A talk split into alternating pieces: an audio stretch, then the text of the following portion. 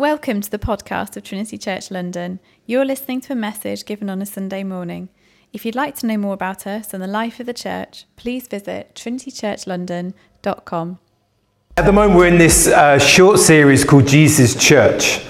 And we're looking at all these different aspects, the way that the Bible talks about the church. And the vision for the series really is for us to realize that being a Christian is far more than just me and Jesus, me doing a devotional and having a, a relationship with Jesus. Actually, when we become a Christian, we get called into this, this family, the bride of Jesus, the body of Jesus, what we're going to find out today, the army of Jesus, the temple of Jesus, kind of strange metaphors that speak about something far more than just me reading my Bible, maybe listening to a worship song, and then getting on with the rest of my life.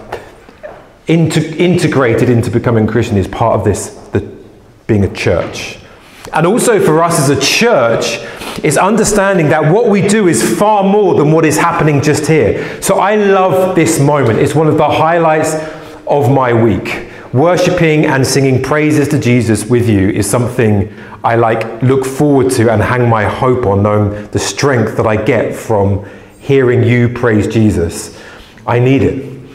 But church is far more than singing songs to Jesus, hearing a Bible talk, having some coffee, going to Nando's, and then going home again on repeat every week. Church is a family. Church is a, a body. Church is, we're going to find out, an army which overflows from this place. And this is, as it were, us coming together, sitting at the feet of Jesus before we go out again into the world as his people to serve him and to bring him glory. And so today we come to this metaphor that the Bible talks about us being an army. And for a lot of us, and probably quite rightly so, we would get quite twitchy when we start thinking about the people of God as army. It didn't used to be so. It, back in like the 1800s, 1700s, you would readily call yourself like the army of God in England. We have the Salvation Army that was started by William and Catherine Booth in the 1800s. You have the Church Army that was started to establish new churches and, and mission halls. We would sing in England anyway, in London, onward Christian soldiers. And we wouldn't think twice, but obviously we've had two great wars that have happened, and since 9 11, probably quite rightly, we get more nervous about associating warlike language with faith. So before I even get to the whole aspect of us being army, I want to just address this just really briefly. Like, what, how is it that we can talk about ourselves as an, an army, and what is it actually about? That comes to the second bit. Just three very simple things. The first thing is this as the Christian church, we do have to admit to some atrocities that have been done in the name of Christianity. They have been done sinfully, they have been uh, uh, done with a, a skewed understanding of the Bible, but we have to admit horrible things have been done in the name of, of Jesus. And still, sometimes, sadly, today. The sadder thing is that it gets personal for each of us. If we look in our own hearts, we may not have committed actual physical violence, but we may have done emotional violence in our mind towards someone else.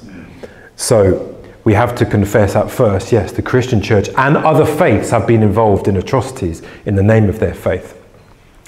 The second thing is this that actually we can't just say that religion causes violence, like some would. So many people today, and you might be one of them, would say, I don't want to become a Christian, I don't like the church because religion causes wars. So Christopher Hitchens in his book, God, God is not great, this is his argument. Religion causes wars. It actually entices us to find tribes and fight each other. And religion causes this, and like obviously we can look around and anecdotally it does. But it's not actually as simple as that. Because when you look around the world, there are many regimes and governments who have done horrendous things in the name of their regime who have explicitly taken God and religion out of the picture. So we think of communist Russia, we think of communist China, we think of Cambodia, think of the French Revolution, who deliberately, as a secular society, actually then did horrendous things against their own people. So it's not as simple to say that faith causes wars, and if we just got out of faith, then there would be no wars. It's actually a far more complicated picture. Tim Keller, who's a pastor in New York, he says actually what the evidence is is that there is a, a violent impulse in every heart that will actually find manifestation sinfully in all sorts of ways. We cannot just say that faith causes violence. What about Christianity, thirdly? Is that if we were to follow Jesus carefully, because we are Christians, we are, we are followers of Christ, if we actually follow the life of Christ, what do we find? We find a man who, when pressurized to set up a political propaganda, actually decided to teach his disciples to pray. So when his disciples said, We need to establish ourselves, who's going to be in various positions of power? Jesus said, No, will you come and pray with me?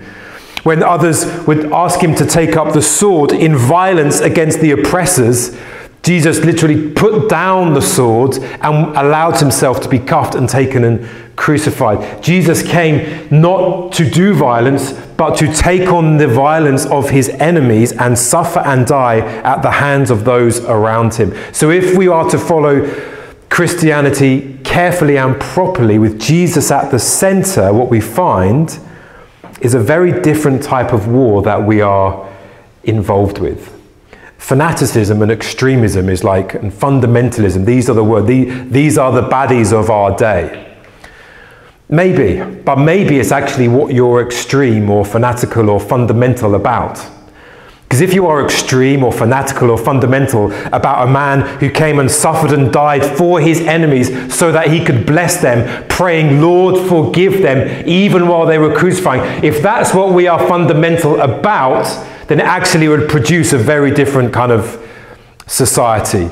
So I would suggest extremism is not actually the problem, it's what we are extreme about. And we follow a man called Jesus who lived the life that was crucified and then raised again. And so, with that introduction, and hopefully we're just framing ourselves, we, we enter this war as God's army, not against those people around us, but against spiritual realities. So Paul makes this very clear in Ephesians 6 when he says this We do not wrestle against flesh and blood, but against the rulers, against the authorities, against the cosmic powers over this present darkness, and against the spiritual forces of evil in the heavenly places. One more time in 1 Corinthians, 2 Corinthians chapter 10 we read this Paul says, For though we walk in the flesh, so that we just live our everyday life doing our thing Monday, Tuesday, Wednesday, we are not waging war according to the flesh. So, like polit- po- politics would, or those who do take up arms. As Christians, we don't. He says, For the weapons of our warfare are not of the flesh, but have divine power to destroy strongholds. We destroy arguments and every lofty opinion raised against the knowledge of God and take every thought captive to obey Christ. So let me be absolutely clear. If there's any danger of me being mistaken today, what I am not calling for when we speak about us being the army of God is in any way some kind of physical battle. All right? If you're disappointed, I'm sorry, uh, but that's not what we're about. We are here in a spiritual battle. And so this brings us to Ezekiel 37 that Mandy read for us. So love, well, so lovelily, I was going to say, and then I was like, change my mind. Lovelily is not a word, so I was going to say, well done. Well done's not quite. So well. So there you go. For a preacher who's called to communicate, sometimes I really can't communicate very well. Um, this vision that we got given by Ezekiel, this ancient vision, we're told that Ezekiel was taken out by the Spirit. So whenever we read in this, this kind of visionary language, someone is taken in the Spirit, we know this is a vision that they're having. This isn't something that was physically in reality. This is a vision that Ezekiel saw. And he is told, he looks out over this valley, this desert valley, and the, the whole valley is filled with bones.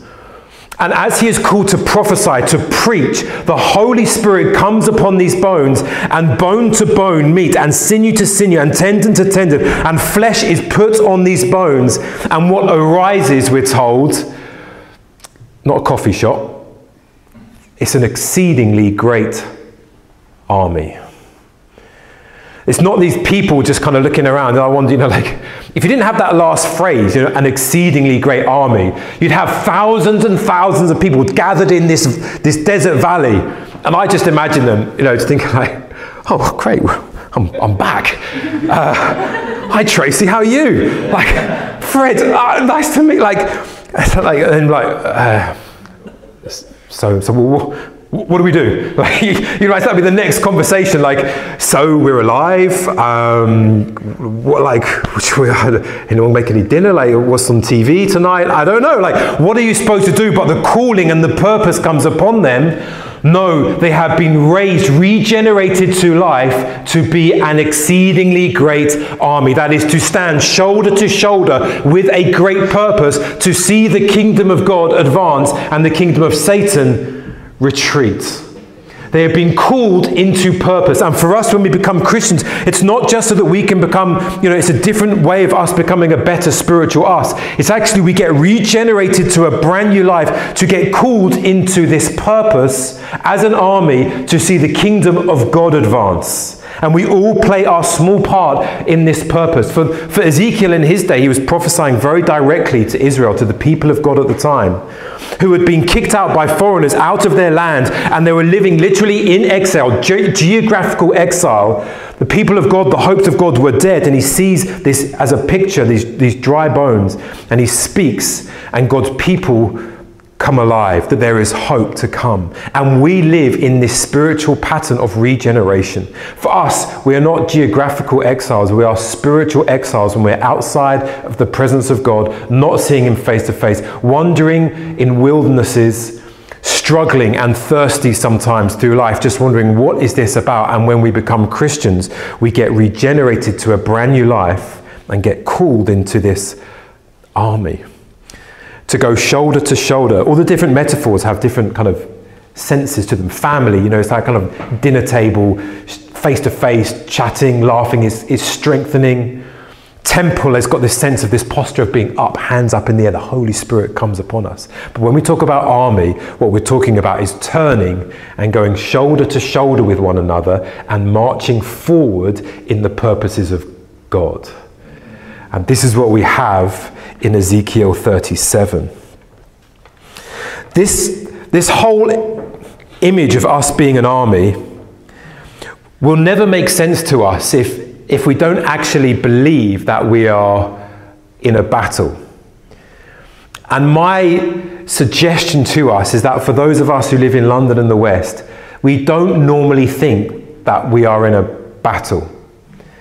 You know, because life is kind of, it's all right. Do you know, life is fine. Okay, it can be lonely in London sometimes. You get worked really hard sometimes. Your boss is not great. There are tensions at work. There are tensions at home. But generally, like the, we've got healthcare, we've got we've got food, we've got like it's all right. Let's check on Instagram. It doesn't look like there's a war on. It looks kind of glamorous. Like let's go out and find the glamour. And yet, what the Bible talks about is that actually the whole of life is is framed as this great cosmic war that we are caught up in. If we don't understand this, we will just uh, wear the wrong clothes, spiritual clothes. We will, as it were, kind of walk into enemy fire wearing flip flops and t shirt, eating a bag of crisps, listening to a podcast about being a more centered you or something like that. I don't know. You know, all the while, tanks just throwing armory at you. We'll be oblivious, we'll be vulnerable if we don't actually understand. And the issue is that Satan works very carefully and quietly.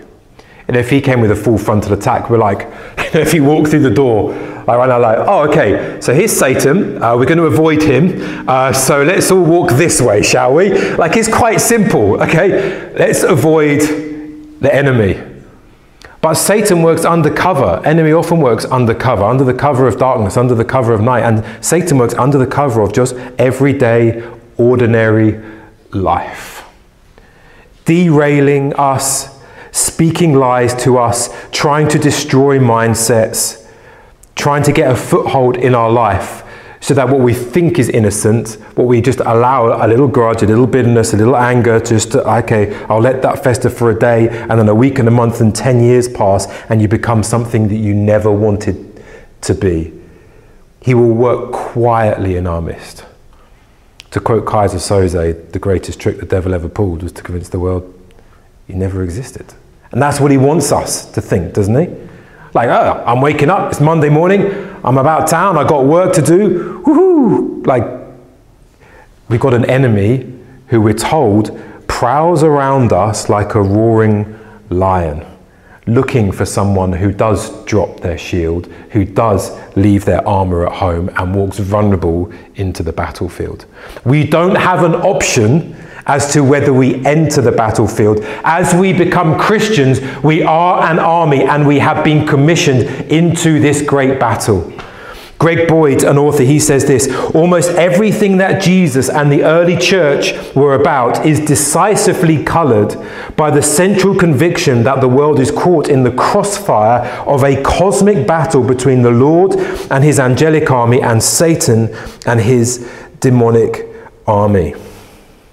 So there are these two kingdoms the kingdom of light and the kingdom of darkness Jesus and Satan, Jesus and his angels, Satan and his demons. And we are in the middle of this battle. And if we had eyes to see, there are realities beyond this reality that are at war right now. And we are in the crosshairs of this battle.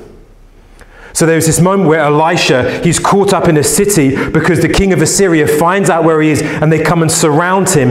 And Elisha's uh, assistant is freaking out because he's looking at this army that are there to kill Elisha. So if you're Elisha's assistant, you know it's not going to go well for you on that Tuesday morning. He is freaking out. And so Elisha says, and he says this, do not be afraid. For those who are with us are more than those who are with them. And then Elisha prayed and said, O Lord, please open his eyes that he may see. And so the Lord opened the eyes of the young man, and he saw. And beheld, the mountain was full of horses and chariots of fire all around Elisha. So Elisha saw something beyond the physical realm. He knew there is a battle beyond this battle.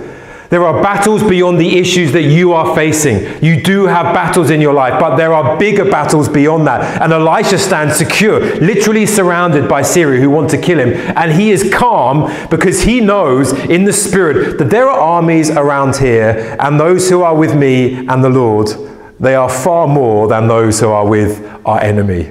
We can be at peace. Amen. That does deserve an amen.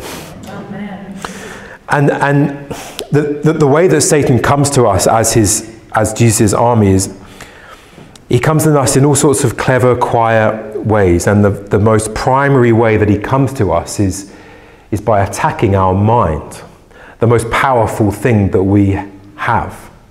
And so he will come and he will whisper lies to us. And he will talk to us about who we are. And my fear is that many of us think that We've got this little thing that we say to ourselves or the way our mindset, and we think it's just us. That's just who we are, and that's you talking to you. When actually, what is happening is that Satan is inciting you to think thoughts about yourself that are just plain wrong. Thoughts that want to destroy you, thoughts that want to keep you down, thoughts that want to hold you back, thoughts that want to cripple you in who you are so that you will not flourish in the name of the Lord, and that you will diminish in this life, just as you may fear. And so he just quietly whispers things, and sometimes it's through other people. And he'll take a phrase that someone said to you, and he will remind you of that again and again and again and again until you think that might just be true of you. And he comes for our minds, so we, we have to be on guard we have to wear the appropriate clothing, which is where, as his army, we need to be super smart and listen to the call of, of Paul. And what I want to read is, is Ephesians 6, which is really the, the, the clearest declaration and, and call to arms that we have as God's people. And I just want to read this to us. And I want you to listen to this and just hear these words to you as one being charged by a senior officer. And Paul says this to us finally, Trinity Church London, be strong in the Lord and in the strength of his might. Put on the whole armor of God, that you may be able to stand against the schemes of the devil. For we do not wrestle against flesh and blood, but against the rulers, against the authorities, against the cosmic powers over this present darkness, against the spiritual forces of evil in the heavenly places. Therefore, take up the whole armor of God that you may be able to withstand in the evil day. And the evil day is today, unless we're in doubt. And having done all, what church? To stand firm. Stand there firm, stand therefore, church, having fastened on the belt of truth, and having put on the breastplate of righteousness, and as shoes for your feet, having put on the readiness given by the gospel of peace. In all circumstances, take up the shield of faith with which you can extinguish all the flaming darts of the evil one, and take the helmet of salvation and the sword of the Spirit, which is the word of God praying at all times in the Spirit, with all prayer and supplication. To that end, keep alert, church, with all perseverance, making supplication, prayers for all the saints. And also for me, that words may be given to me in opening my mouth boldly to proclaim the mystery of the gospel, for which I am an ambassador in chains, that I may declare it boldly as I ought to speak. What does Paul say? He says, Church, you need to stand. When there is this impulse in us to eject out of our situation, when there is this deep impulse in us just simply to pray, Lord, would you just take this situation from me? The first thought has to be, Lord, strengthen me so that I can stand right here where you've called me to. In an age where we always seem to have options, it is so tempting to pray and try and work out ways to escape difficulties and trials, isn't it? If there is a way in which I can just get out of this, my first, second, and last prayer before night is, Lord, take this away from me. But Paul charges us and says, Church, you stand where you are. And once you've stood, you remain standing. And then he says a third time, in, in case we don't understand, stand therefore. You remain firm. We don't pray like, Lord, just get me out of this situation as quickly. No, we pray, Lord, give me the strength to stand in the calling that you've given to me. May I not eject prematurely. May I not get out of this before all you've done is through me and around me has been completed. May this not end before all the fruit that's been born through my life. Just because things are going badly does not mean that we need to find a way out, that this isn't the Lord's will. It may just be the indicator that you are in the Lord's will. And so he says, Church, will you stand in this situation? Don't just simply pray, get me out of this place. But we don't stand as an army in our strength, and this is the good news. We stand in the Lord's strength. Because this, this armor, it's not like okay, I've got this belt, I've got this helmet, you know, and you can just imagine, you know, like a belt of what? Belt of self belief, because believe in myself, I can do this, you know, a, a helmet of a can do attitude, you know, the shield of a positive mentality. This is not like trying to think of all the good things that I could learn and, you know, like maybe helpful stuff along the way, but this is the Lord's armor. So, Paul, yes, he is kind of, he's got this image of a Roman centurion, sure, but far deeper and far more, more real than that is Isaiah 59, where we're told that the Lord looks on the injustice and the evil of our day and he puts on armor himself to engage in warfare. This is what we're told in, in, in Isaiah 59. We're told the Lord, the Lord saw injustice and it displeased him that there was no justice. He saw that there was no man and wondered that there was no one to intercede. And then his own, own arm brought his salvation and his righteousness upheld him. It says he put on righteousness as a breastplate and a helmet of salvation on his head. He put on garments of vengeance for clothing and wrapped himself in zeal as a cloak. And according to their deeds, so he will repay wrath to his adversaries, repayment to his enemies, to the coastlands he will render payment. So they, will, so they shall fear the name of the Lord from the west, and his glory from the rising of the sun, for he will come like a rushing stream, which the wind of the Lord drives. And a Redeemer will come to Zion. The Lord, we're told, doesn't look on the evil of our day and says, Over to you, church. See what you can do with this. The Lord puts armor on and he enters into the fray and he comes to the very center point of the battle and he walks towards the cross and he takes on the full enemy fire in the cross he takes on everything that Satan can throw at us on himself in his body. And we're told in Colossians 2:15 that he disarms the power of the enemy and in his own crucifixion he takes down the weapons of the enemy so that he cannot ultimately harm us and he drags Satan down into death, into Hades so that he will have no more victories over God's people. And he is vindicated by the resurrection, by the glory of his Father. And he is raised to a brand new life so that he may give armor to everyone who may come to him and receive strength in his name. So the fate of this battle that we're in right now is not in the balance. We're not waiting for the film to end, wondering who's going to win. We already know that Jesus Christ is the victor in his death, his crucifixion, and his resurrection. So when we walk, we walk in faith and victory. Amen.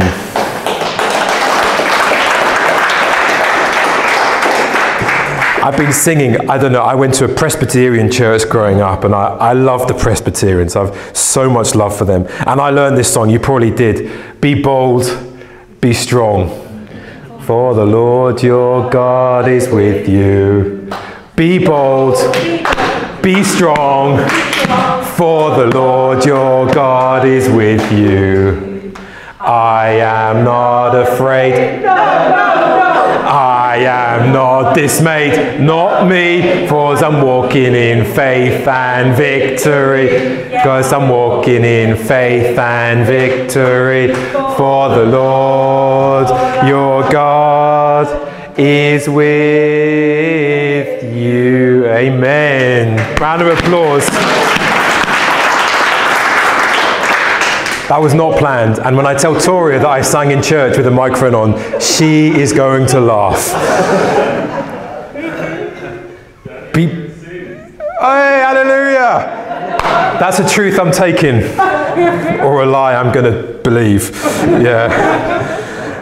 Anyway, um, where were we?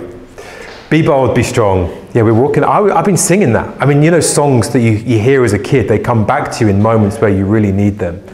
I really needed it this week. I'm walking in faith and victory. That's true. Like, it's not cheesy to me anymore. Like, if you told me that, sing that in church 15 years ago, I'd be like, oh my goodness, like, you're trying to start a church, not close a church. But now I'm like, faith and victory. Yeah, I'm walking in faith and victory because the Lord has won a battle for me.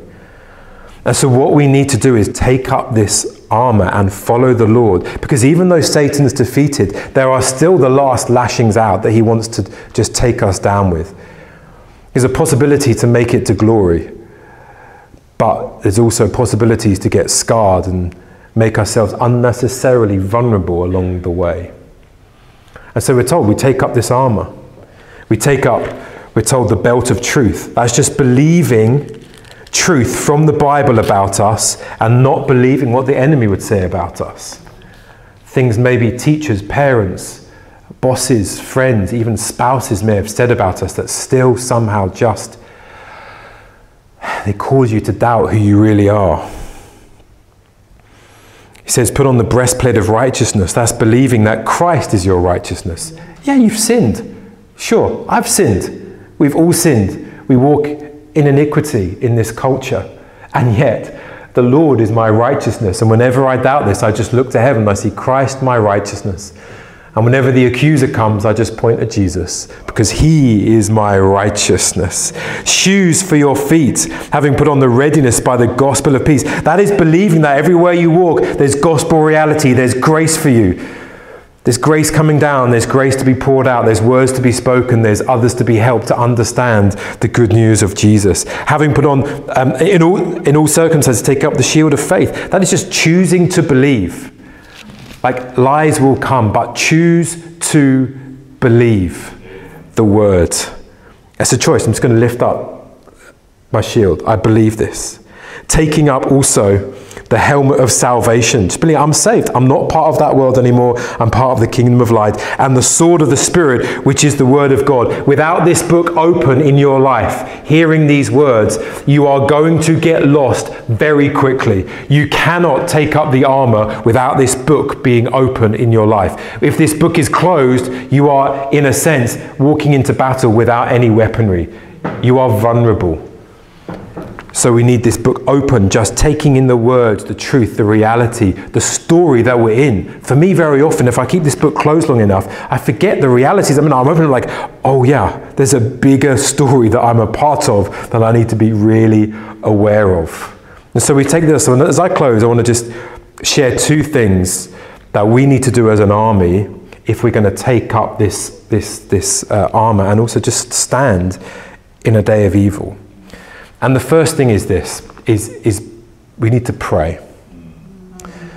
Because Paul closes this whole admonition to stand in this armor, the Lord's strength. He says, praying at all times. So, having taken up all of this, praying at all times with all prayer and supplication. Get, get it, Paul? We need to pray tick that off our list. He says, No, no, no. And to that end, keep alert with all perseverance, making supplication for all the saints and also for me, that words may be given to me in the opening of my mouth. So he's praying, praying, praying. What undergirds all of these words around standing and taking up this is prayer. The very way in which we appropriate all of these realities is through prayer. So as we open up the Bible, we read truth, we appropriate this into our life through prayer like seeing Bible verses on an Instagram reel, going through a quick devotion on the bus is fine. But the way we appropriate that power into our life so that it becomes living and active, an actual armor in our life, is that we take those words and we pray them into our life. We thank God for the truth. We ask for it to be real in our life. We pray for our community group. We pray for our leaders. We pray for our, we, we pray and pray and pray, asking, strengthen us so that we can stand. William Cowper, who was a poet in the 1700s, he, he wrote this.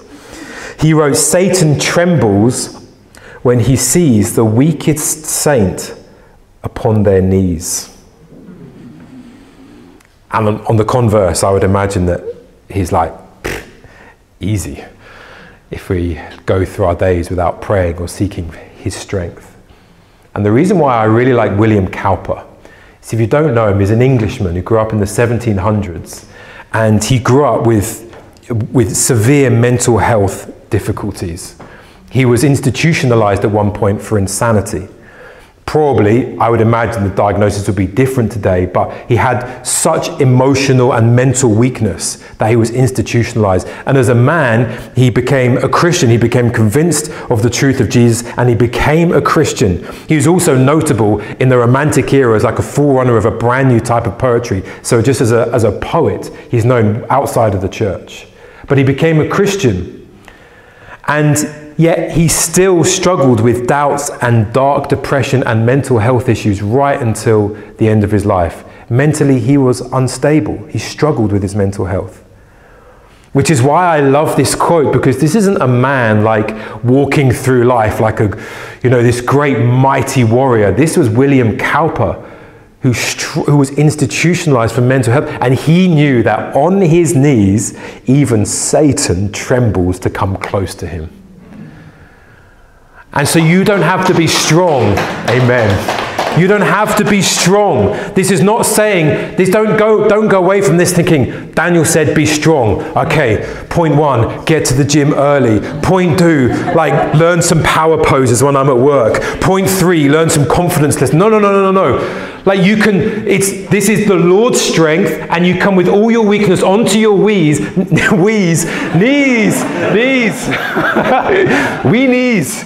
Um, you are I'm trying to preach here. Um, you come on your knees and Satan flees. When we come close to God, our enemy runs away. And we need to pray. I've put prayer for me in the last like few months has become like it's not just a thing to do.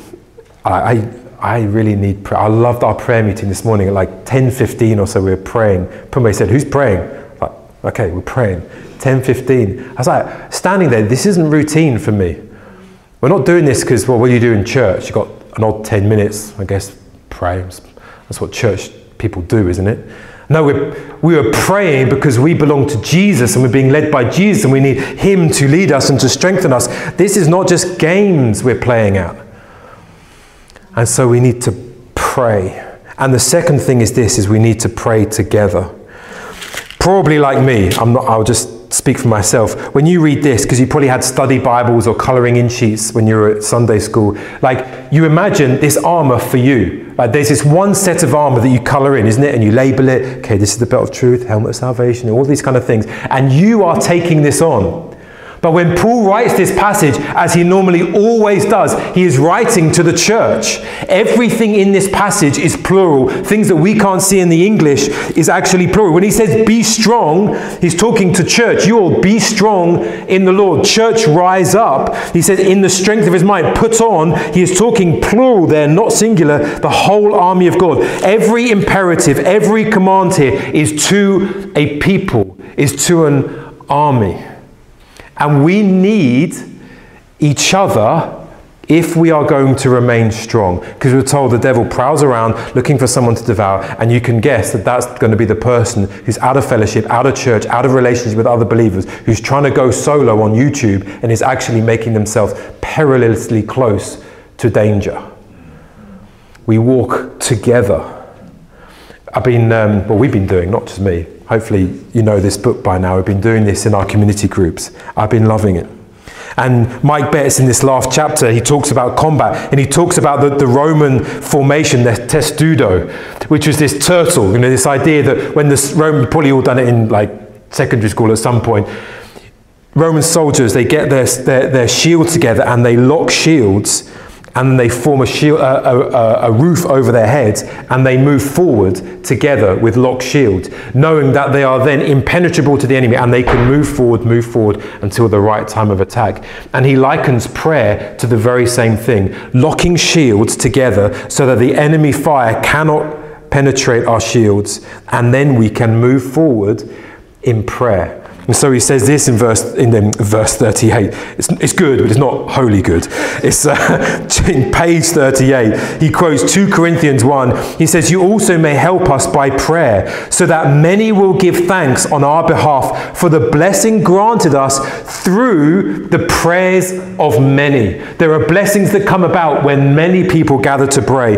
And he says this whenever an individual or team set out to take new ground, whether planting a church, establishing a new kingdom, ministry in the local local community standing up for kingdom values in the workplace or wider society, we need the testudo of prayer. We cannot ask people to step out unless we have in place strategic corporate prayer to give them the prayer warrior support that they need in advance. And we need this. I loved our group this last week, and we were just talking and sharing. We just did this kind of brainstorm exercise, just sharing all the ways in which praying together actually helps us kind of link shields and strengthen us.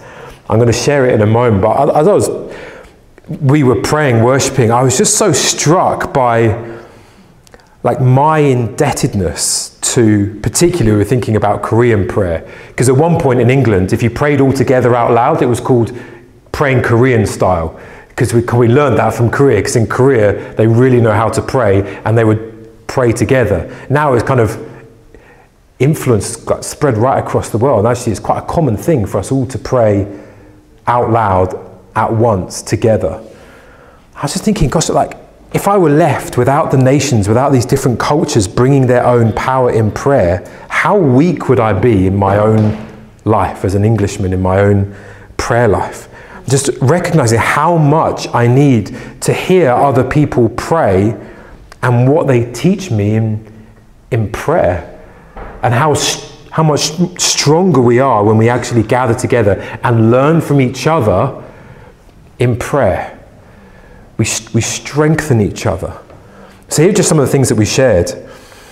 He said, we, we said, we pray more selflessly. I'm just going to just run through these really quickly. We pray more selflessly because it's not just me in my bedroom just thinking about my own concerns. We're suddenly praying for Mandy's issues and Bertie's issues and Jenny's issues. We're all praying together, and suddenly I pray more selflessly.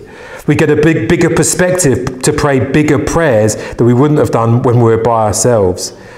We get strength when we know and hear other people praying for us. Our burdens are shared amongst each other. Our hearts get postured better. When we look around the room, people are worshipping, our hearts actually come to a better place with God because they're postured better. When we're by ourselves, the temptation is to be praying, like watching Netflix, having a cup of tea, like doodling something, trying to get an email done, all the while giving our hearts to God. And you realize quickly, like, no, when you're gathered together and our hearts can be postured better. We add a variety of tones and passions and emotional levels to our prayers. We learn how to pray as we hear other people praying. They're like, I'd like to learn to pray like that. And we just slowly stretch our prayer muscles in conversation with God and we grow and we grow. We get encouragement when we hear others praying. Here's the last one. And no, no, two more. You pray longer. I think we'd all say yes to that. You just keep like kind of peer pressure. Like one minute done, it's going to sit down and watch everyone else pray. You kind of like, at least you got this like, better just keep going for a bit, even if you don't feel it. And the last thing is you actually pray. Who struggles to pray? Yeah, me. But if you know, okay, I can turn up at seven o'clock to a prayer meeting and I might just drag my body there unwillingly wanting more to go home and sit on the sofa and relax. But if you can, you know, drag your body there and get there for 7 p.m. and stick it out, you at least know you will pray. So, yeah, exactly. Until I, until I get, I to get too army like. But let me just say this: if you if you think I just can't pray, let me just say this: the very basic. Turn up to a prayer meeting. And just say a prayer. You will at least have prayed. Amen? Talking bog standard stuff here, but it works. Like, okay, you might want to pray in the big group, but just pray in one of the little small groups. Okay, three or four, now's my chance. I can pray in three or four. Pray, and you know you'll be involved in the advance of the kingdom.